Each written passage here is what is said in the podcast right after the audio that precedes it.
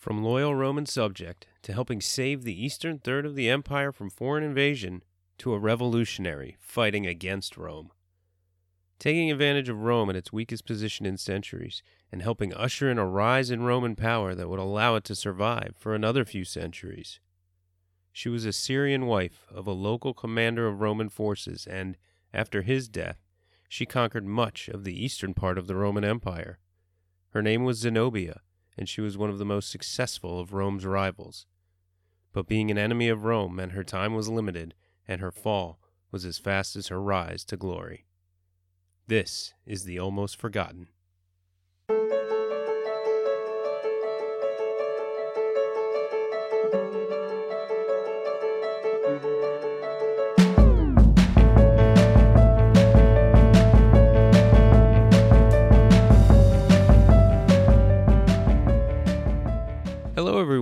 Welcome to The Almost Forgotten, the podcast that looks at great historical lives that seem to have slipped through the cracks of our collective memories. Episode 1.4 Zenobia. Zenobia lived in modern day Syria in the city of Palmyra and was born around 240 AD as Beth or Bet Zabai. It's an Aramaic name which was the common language of the region. Her origin is not certain she was probably from a royal or at least locally important family, and she may have been a descendant of Cleopatra. She was referred to as Jewish, but also as a follower of Paul of Samosata, who was the bishop of Antioch. If true, rather than being Jewish, she was an early Christian. The distinction between the two religions wasn't always as well understood back then.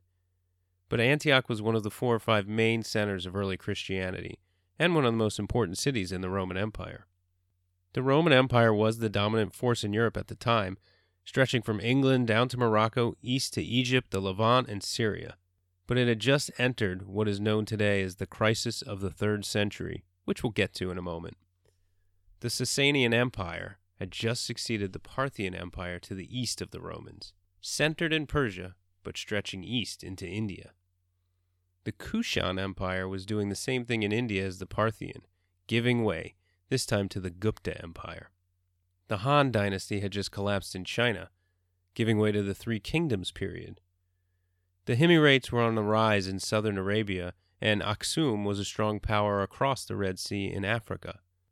The Maya were entering their classic period on the Yucatan Peninsula. Zenobia's home of Palmyra was at the fringes of the Roman Empire. The city was not small. Some sources suggest 200,000 inhabitants, and it was well off. It was a wealthy trading town located at an oasis halfway between the Roman controlled Mediterranean and the Persian owned Euphrates. It became part of the Roman Empire and the province of Syria in the first half of the first century AD. But it was wealthy in part because it was remote. It was a Silk Road trading town, and it was in the Tadmorian Desert. It was quicker to go through the desert than to go around it and around the surrounding mountains. But doing so meant you had to stop in Palmyra, and in those days, well traveled rest stops made good money. Palmyra has risen again in notoriety these days, unfortunately because ISIS captured the city, killed the city's retired antiquities chief Khaled al Assad, and looted and destroyed many of its well preserved ruins. Appian wrote of Palmyra when chronicling the Roman civil wars, because Mark Antony tried to plunder the city unsuccessfully. He wrote that Palmyrans were merchants and, quote, they bring the products of India and Arabia from Persia and dispose of them in the Roman territory. Unquote. He also noted they were expert bowmen. At that time, Syria was more Greek than Arab or Persian, although it may not have been as Hellenized as some more cosmopolitan cities in the region. Like many cities on the edge of the empire, it maintained a sort of self rule, as a tributary or vassal state. And you didn't just stop in Palmyra for food and water when you were journeying. You stopped there for protection from raiding desert nomads. So the city had, as we might say today, a formidable and effective state security infrastructure. Palmyra was stuck in a position like Poland of the ancient world, if you will, situating right in between the powerful Roman and Persian empires. But Rome was falling apart at the seams. The state of the Roman Empire at that time is pretty important to Zenobia's story, so let's take a quick look at what this crisis really meant. While there isn't a consensus on when the Roman Empire began to fall, many point to this crisis as the beginning of the end. So, quickly, the Emperor Septimius Severus died in 211 after two decades of stability as head of Rome. His son Caracalla succeeded him and was considered a pretty bad guy, probably because of his fondness for massacres and executions. He was assassinated by Macrinus, who didn't last long himself, and was succeeded by Elagabalus, whose reputation is that of total debauchery. He was then assassinated, and, well, eventually we get to Severus Alexander. He ruled for 13 years, from 222 to 235, and his reign was actually pretty good. He tried to stop inflation, he was tolerant of other religions, allowing a synagogue in Rome, and he tried to improve the lives of soldiers and common people. However, this coincided with the rise of the Sassanids in the east, and war came. Simultaneously, the northern part of the empire suddenly faced a threat from Germanic tribes. His conduct against them led to mutinous legions and, eventually, his assassination. What followed from that was the crisis of the third century. Throughout the crisis, there were often multiple generals who claimed to be emperors, which is why the period is sometimes called the military anarchy. Rome would see internal turmoil, a breakdown of trade and communication, hyperinflation, and increasing localization.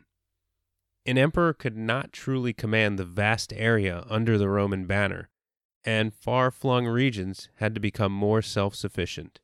The Sassanids took advantage of this turmoil and slowly chipped away at the Roman holdings. While there were certainly victories on both sides, in 244, Shapur I, the Sasanian emperor, defeated the well liked Roman emperor Gordian, who was either killed in the battle or assassinated right after it.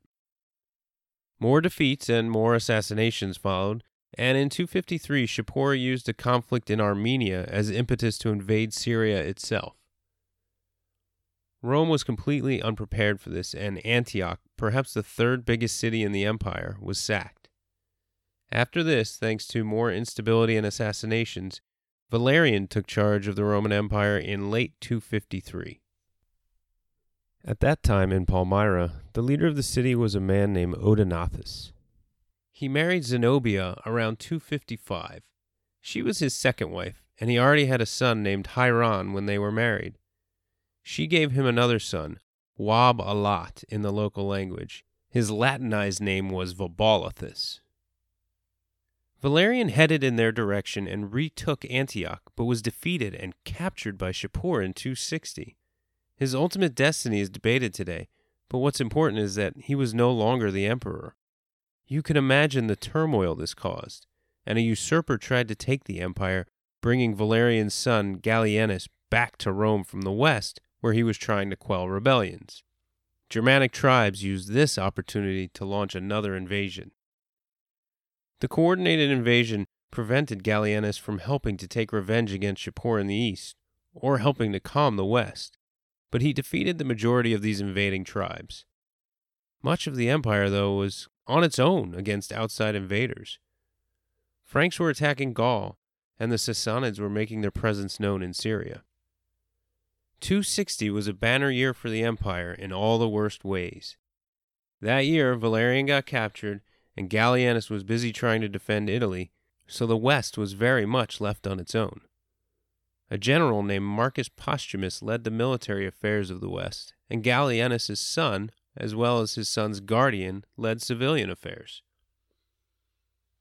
Postumus captured a Germanic tribe that had been raiding Roman territory. The imperial government wanted the captured loot to return it to those who it was taken from. But Postumus distributed the wealth to his legions. This led to a dispute and an eventual siege of Cologne, where the imperial authority was represented, and the eventual capture and execution of Gallienus's prefect and his son. At that point, Postumus was declared the emperor of the West, specifically just the West, and the Roman Empire, at least from our perspective today, was officially split with Gaul now home to the separate Gallic Empire. The East responded to their abandonment a little differently. Odenathus had been the leading man for quite a while in Palmyra, and he may have made some overtures to Shapur as Rome weakened. One story says that Shapur insulted him, essentially saying he was welcome to bend the knee if he'd like, and hinted Shapur was going to be visiting Palmyra soon with, you know, a big old army. Shapur clearly didn't see the city or the Romans as a threat, and the Sassanid army kept on raiding the Roman cities in the region. When returning from victories against other Roman cities, they were not prepared to fight the Palmyrenes. That was probably because relative neutrality, although as a Roman subject state, was the Palmyrene lifeblood. They were nominally independent and probably very happy that way. But they either saw an opportunity to be something bigger or the threat from Persia so great that they knew it was going to disappear regardless. So Odenathus met Shapur's army on its return to Persia from the Mediterranean and defeated it. Odenathus became the de facto ruler of the region because Gallienus had no authority and needed help to keep the Persians away. Real Roman authority over the region was coming from Palmyra now, but unlike the Gallic Empire, it was still part of the Roman Empire. A few Roman legions based in the east decided it was time to claim the whole Roman Empire for themselves and marched west to take it, but were defeated by Gallienus. Odenathus stayed quiet until after this battle, but then captured many of these enemies of the state as they fled over the next year. Gallienus seemed to have a loyal local leader out east, but no actual control over him or the territory. Odenathus took numerous titles given to him by the Romans, including imperator, meaning more like supreme military commander of the East rather than emperor, which would have been traditionally styled Augustus. Odenathus and Zenobia were the ruling couple in the region, but as long as Odenathus lived, there was still imperial approval to his rule. Gary K. Young, in his book Rome's Eastern Trade, wrote, quote, Whatever the technical implications of his title, if indeed there were any, the reality of the situation in the Roman East in the 260s was that Odenathus ruled the Roman East as the deputy of Gallienus, and that he led the only effective military resistance to the Persians at the time. The fact that he remained the loyal adherent of Gallienus and was never in any sense a rebel against Roman rule is clearly indicated by the fact that he never minted coins in his name. Unquote. He did not declare a separate kingdom, although he did begin calling himself the King of Kings, Melech Melech in Aramaic. But as the Romans really weren't concerned with that, go ahead, be king of all the kings you want out there, as long as you submit to the emperor. He was just what they needed at the time when they couldn't defend themselves in the east.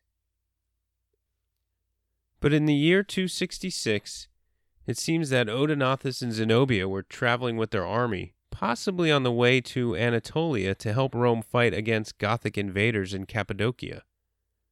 Odenathus and his heir, his son through another marriage, were killed.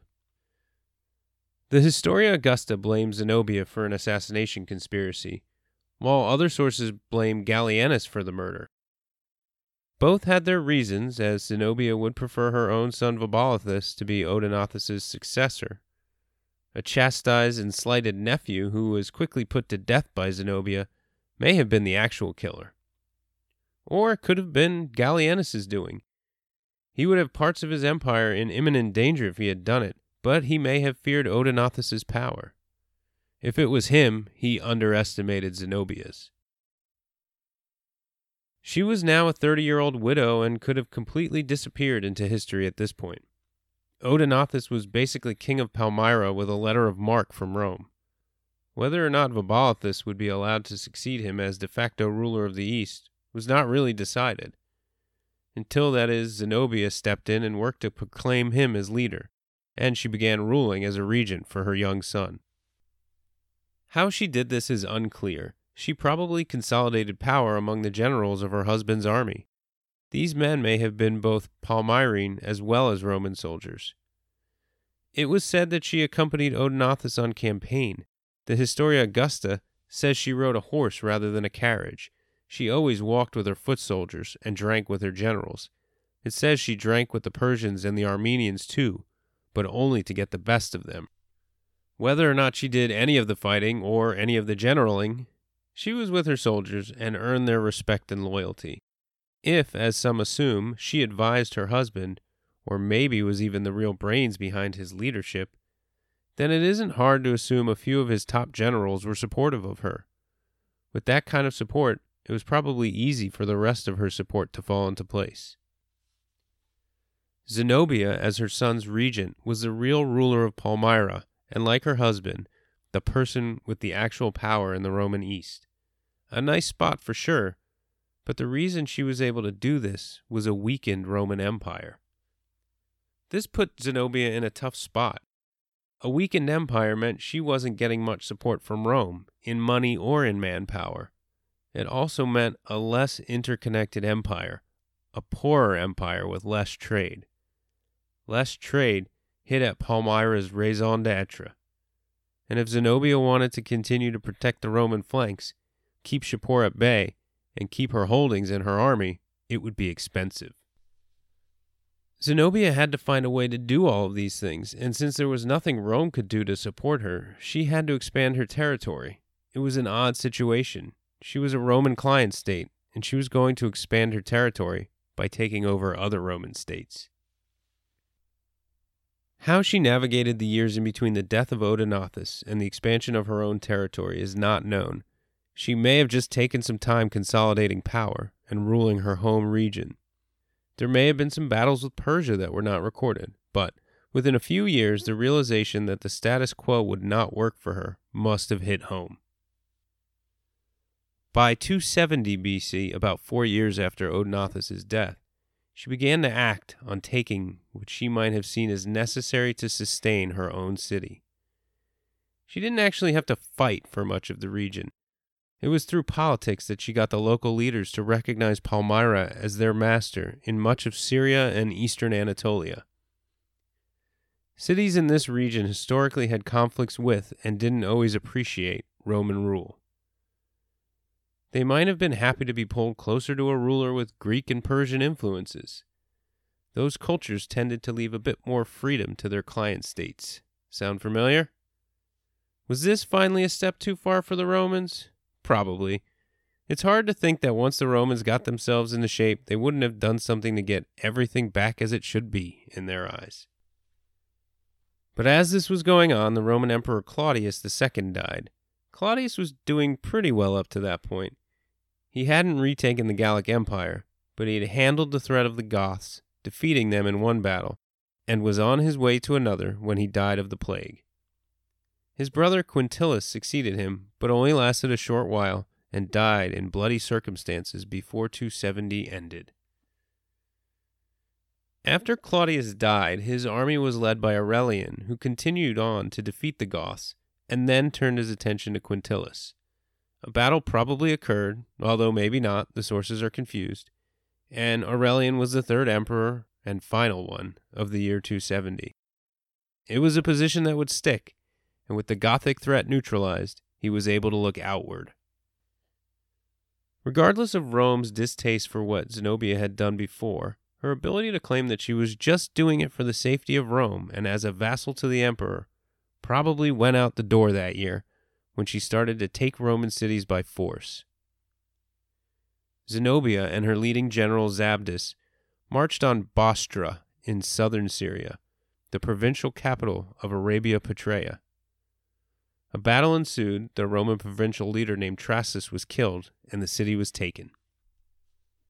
It's possible she then took Petra, the city carved from the cliffs that Indy found the Grail in, before moving on down southwest to take Egypt itself. If anything prior could be excused away as an attempt to keep the area around Palmyra safe, and after the battle against Roman forces in Bostra, this was doubtful anyway, her next move completely severed any ties.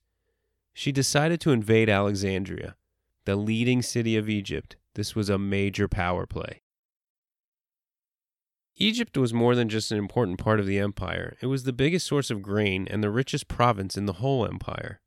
The prefect of the province was rarely, perhaps never, a senator, but rather an equestrian.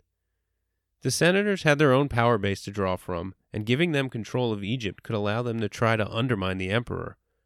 Equestrians, Essentially, the Roman knights in many ways derived their power from the emperor himself and were much less of a threat. The praefectus Aegypti at the time was an experienced equestrian named Tenagino Probus. Probus was dealing with pirates by the time Zenobia truly set her sights on Egypt. Pirates, or perhaps the Goths, who were keeping Aurelian busy raiding ports on the eastern Mediterranean, in addition to wearing their black lipstick or whatever. Whoever was being dealt with, it kept Probus, a well respected and able military commander and governor, out of Egypt. Thus, the timing may not have been totally coincidental. The news of the death of Claudius should have reached the region by now, if not the death of his successor Quintillus. There was certainly an opportunity for upheaval in a region that had seen its share of riots against Roman authority. As Zenobia made her way down to Alexandria, she again took advantage of pro Palmyrene, or at least very anti Roman, factions. We don't have a real account of a battle for Alexandria, but we know that someone named Timagenes, perhaps a Roman officer in Egypt, perhaps a local Egyptian of some power, perhaps even a Palmyrene leader, helped lead a revolt in Alexandria. Zenobia's 70,000 man army took Egypt, possibly without much of a fight, but she only left 5,000 stationed in the city. The Romans might have left twice as many. And Probus was able to retake the city when he returned. However, he was soon ambushed and defeated by Timagenes near modern day Cairo, giving control of Egypt to Palmyra. It's worth noting a major difference between Palmyra's army and Rome's. Palmyra was a small city state with a core group of battle hardened soldiers, but not a vast army. So when it raised 70,000 men, most of these were probably mercenaries. Some from Syria might have been quite loyal to Palmyra. Others may have been fighting for much less of a purpose. It's entirely possible that some were Roman mercenaries until Roman authority melted away, and then Zenobia started paying them.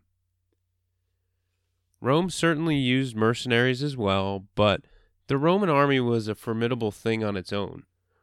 Roman legions were each around 5,000 men, although during the crisis of the third century the numbers may have been smaller. And less than 15 years after the events here, Diocletian reformed the army to more numerous but much smaller thousand man legions. They were, though, professional soldiers, and the army was huge. Early in the third century, it may have numbered 450,000, including auxiliaries, although that number was surely smaller after the plagues, defeats, and splintering of the empire. Still, the ones that remained were Roman soldiers that were then complemented by mercenaries, as opposed to an army made up mostly of mercenaries. This lack of Palmyrene manpower is a big part of why Zenobia wasn't able to leave more troops to protect Alexandria. Back to her expansion of her empire. At some point, she also took Antioch, although there doesn't seem to be any evidence of conflict. Because Odenathus saved Antioch from Roman usurpers for Gallienus, it was probably under de facto Palmyrene control for a decade. Despite all this, even after taking Alexandria, Zenobia tried to maintain the illusion that she was a Roman subject. She probably didn't think that the Romans would really buy it, but she was reluctant to declare full independence, and even printed coins with Vaballathus's face on one side and Aurelian's on the other. And only Aurelian was referred to as the Augustus.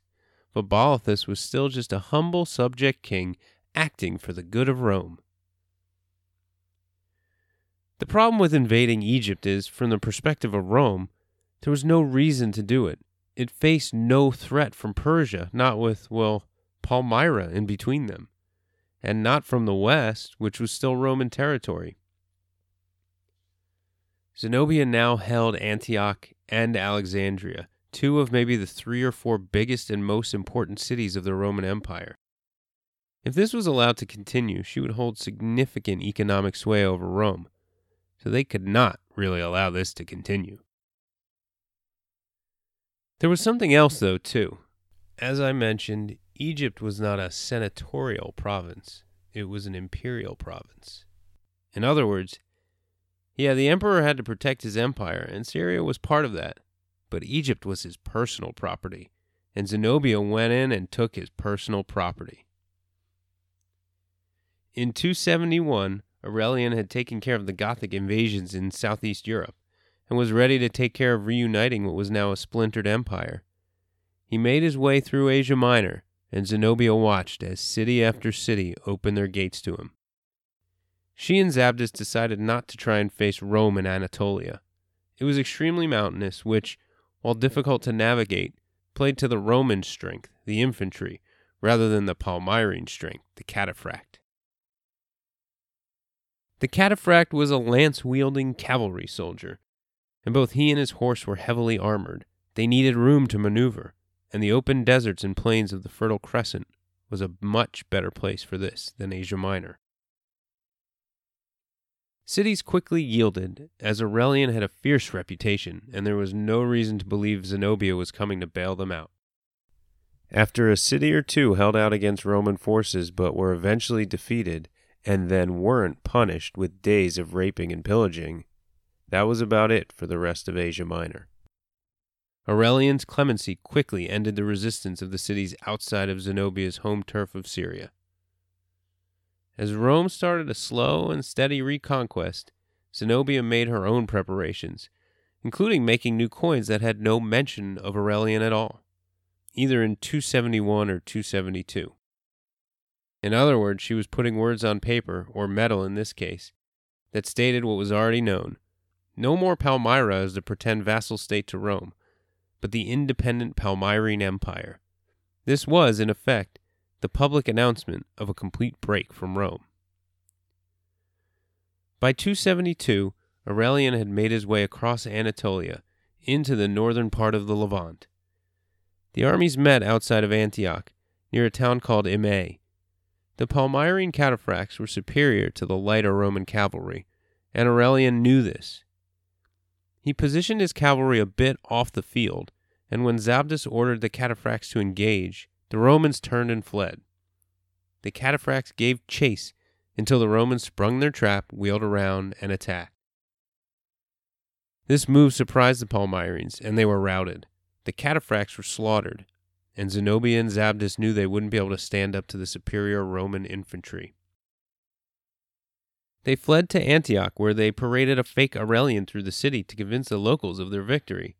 Then they quickly left, heading towards Emesa, now known as the Syrian city of Homs, with the remnants of their army, still a large force. Aurelian got Antioch back in the fold, and Zenobia needed to regroup.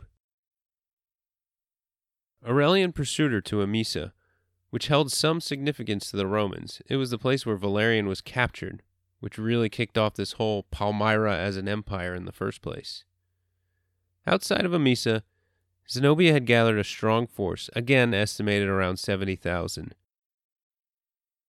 Zenobia and Zabdis once again had the advantage they were looking for a wide open plain for their superior cavalry to take out the Roman cavalry, then wheel around and surround the Roman infantry. They were able to drive back the lighter Roman cavalry. It seemed to actually be turning into a complete rout, but this is where things went bad for Palmyra. Maybe it was because so many of the experienced cataphracts died at Immae, or maybe it was because these soldiers were used to raiding rather than pitched battles, but they just kept chasing after the cavalry. Doing this led them to break ranks in pursuit, and this was their downfall. A well formed line of heavy cavalry is going to do serious damage to even the highly trained Roman infantry but a disciplined or even just relatively well ordered infantry can take down individual horsemen. And that's exactly what happened. The infantry was able to defeat the heavily armored horse riding, but at this point extremely disorganized Palmyrene cavalry. Zenobia fled this battle as well, this time back to Palmyra. It is said that Aurelian was greeted warmly in both Antioch and Emesa. This may be propaganda, but it also isn't hard to believe. Zenobia probably didn't conquer either city, she just politically worked her way into ruling them. There wasn't the kind of intimidation factor that the Romans had. There was nothing that really tied them to Palmyra, other than sympathy and the belief that the Palmyrene Empire might leave them alone more than the Roman Empire would. but being Roman wasn't so bad, and when Aurelian shows up, it seems a lot safer. Zenobia was stuck. While Palmyra was well positioned to withstand the siege, with its spot on the oasis in the middle of the desert, she probably assumed she could only hold out for so long. She had also left her treasury behind at Emesa, and it fell into Aurelian's hands. She may have brought gold and money with her to pay for mercenaries, but this could possibly also be a bit overstated. Perhaps these were coins and treasure from Antioch, and she still had a nice stash back in Palmyra. Out of options, she turned towards Persia, but her overtures to them went unanswered or flat out denied, as Shapur was dying and factions were fighting for control. She decided to go there herself to appeal for help, truly a last ditch effort. The Sassanids could not have been happy with her. Remember, Odenathus and Zenobia were the only thing that kept Persia from sacking every city in Syria. She probably knew that submitting to Persia meant giving up Palmyra's independence, which it had managed to hold on to for so long, but the alternative was not pretty. So she set off to Ctesiphon, the Persian capital. She made her way to the Euphrates River, but was captured, making her way across it. Palmyra quickly gave up the siege, and the city was spared. Again, despite his reputation and their resistance, Aurelian was trying to reunite and preserve an empire, not destroy one. Zabdas and some of the other leaders of the city were executed. This included her chief adviser, Cassius Longinus, a philosopher who is said to have advised Zenobia to fight for independence, as well as the influential cultural figure, Callinicus of Petra, a Greco Syrian historian who wrote a 10 volume history of Alexander and accepted the patronage of Zenobia and moved to Palmyra. Zenobia was spared so that she could be paraded as the captured leader in the traditional Roman triumph. The splintered empire now once again included the eastern third, and with Persia still in turmoil, some stability was regained. Palmyra tried to revolt again, but this was crushed much more forcefully this time. By 274, Aurelian had regained the Gallic Empire as well, and Zenobia was finally paraded in a Roman triumph. She was said to be so covered in jewels and gold that she could barely walk. After that, what happened to her is unknown. The same with her son Vaballathus, who was still a young boy. Some sources say he died on the way to Rome, others are less clear. Zenobia may well have survived to live in Tibur, modern Tivoli. It has been suggested she married a Roman senator and lived a life as a philosopher, socialite, and no doubt a celebrity. This isn't just wishful thinking. Evidence suggests that much of the leadership of the Gallic Empire was spared execution as well. Perhaps the best way to sum up her life is to quote a letter from Aurelian, the man who defeated her. It's from the Historia Augusta, which was written a century or two later and has serious authenticity issues. But while it maybe really wasn't a direct quote from Aurelian, it was from a Roman author later on who was trying to convey how he believed Aurelian felt. So, it gives us a great idea of the impression she made on the Roman people. In the letter, Aurelian is explaining why he'd showcase her in a triumph. After all, it was unmanly for Romans to brag about winning against a woman.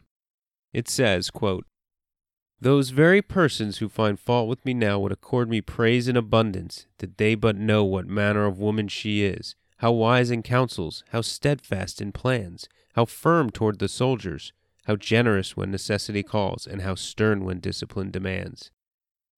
I might even say that it was her doing that Odenathus defeated the Persians and, after putting Sapor aflight, advanced all the way to Ctesiphon. I might add there too that such was the fear that this woman inspired in the peoples of the East, and also the Egyptians, that neither Arabs nor Saracens nor Armenians ever moved against her. Nor would I have spared her life had I not known that she did a great service to the Roman state when she preserved the imperial power in the East for herself or for her children. Unquote. Zenobia was a great leader, and she was a well respected ruler. She was intelligent, strong, admired, and feared, and she helped to save Eastern Rome from external threats before she became a major internal one herself. She wasn't just admired by her people, she was admired by the Romans themselves, probably for both her service to the empire and her ability to take it on in a fight. Thanks for listening. I hope you enjoyed the episode. Just a reminder there's maps and links to some of the biographies of people mentioned here, as well as some pictures at almostforgotten.squarespace.com, the website. And if you have any questions or comments, please email me at almostforgottenpodcast at gmail.com or on Twitter at the almost forgot. Tune in next time when we move a few hundred years forward and a few thousand miles east to a man who reunited one of the world's great empires. Thanks again for listening.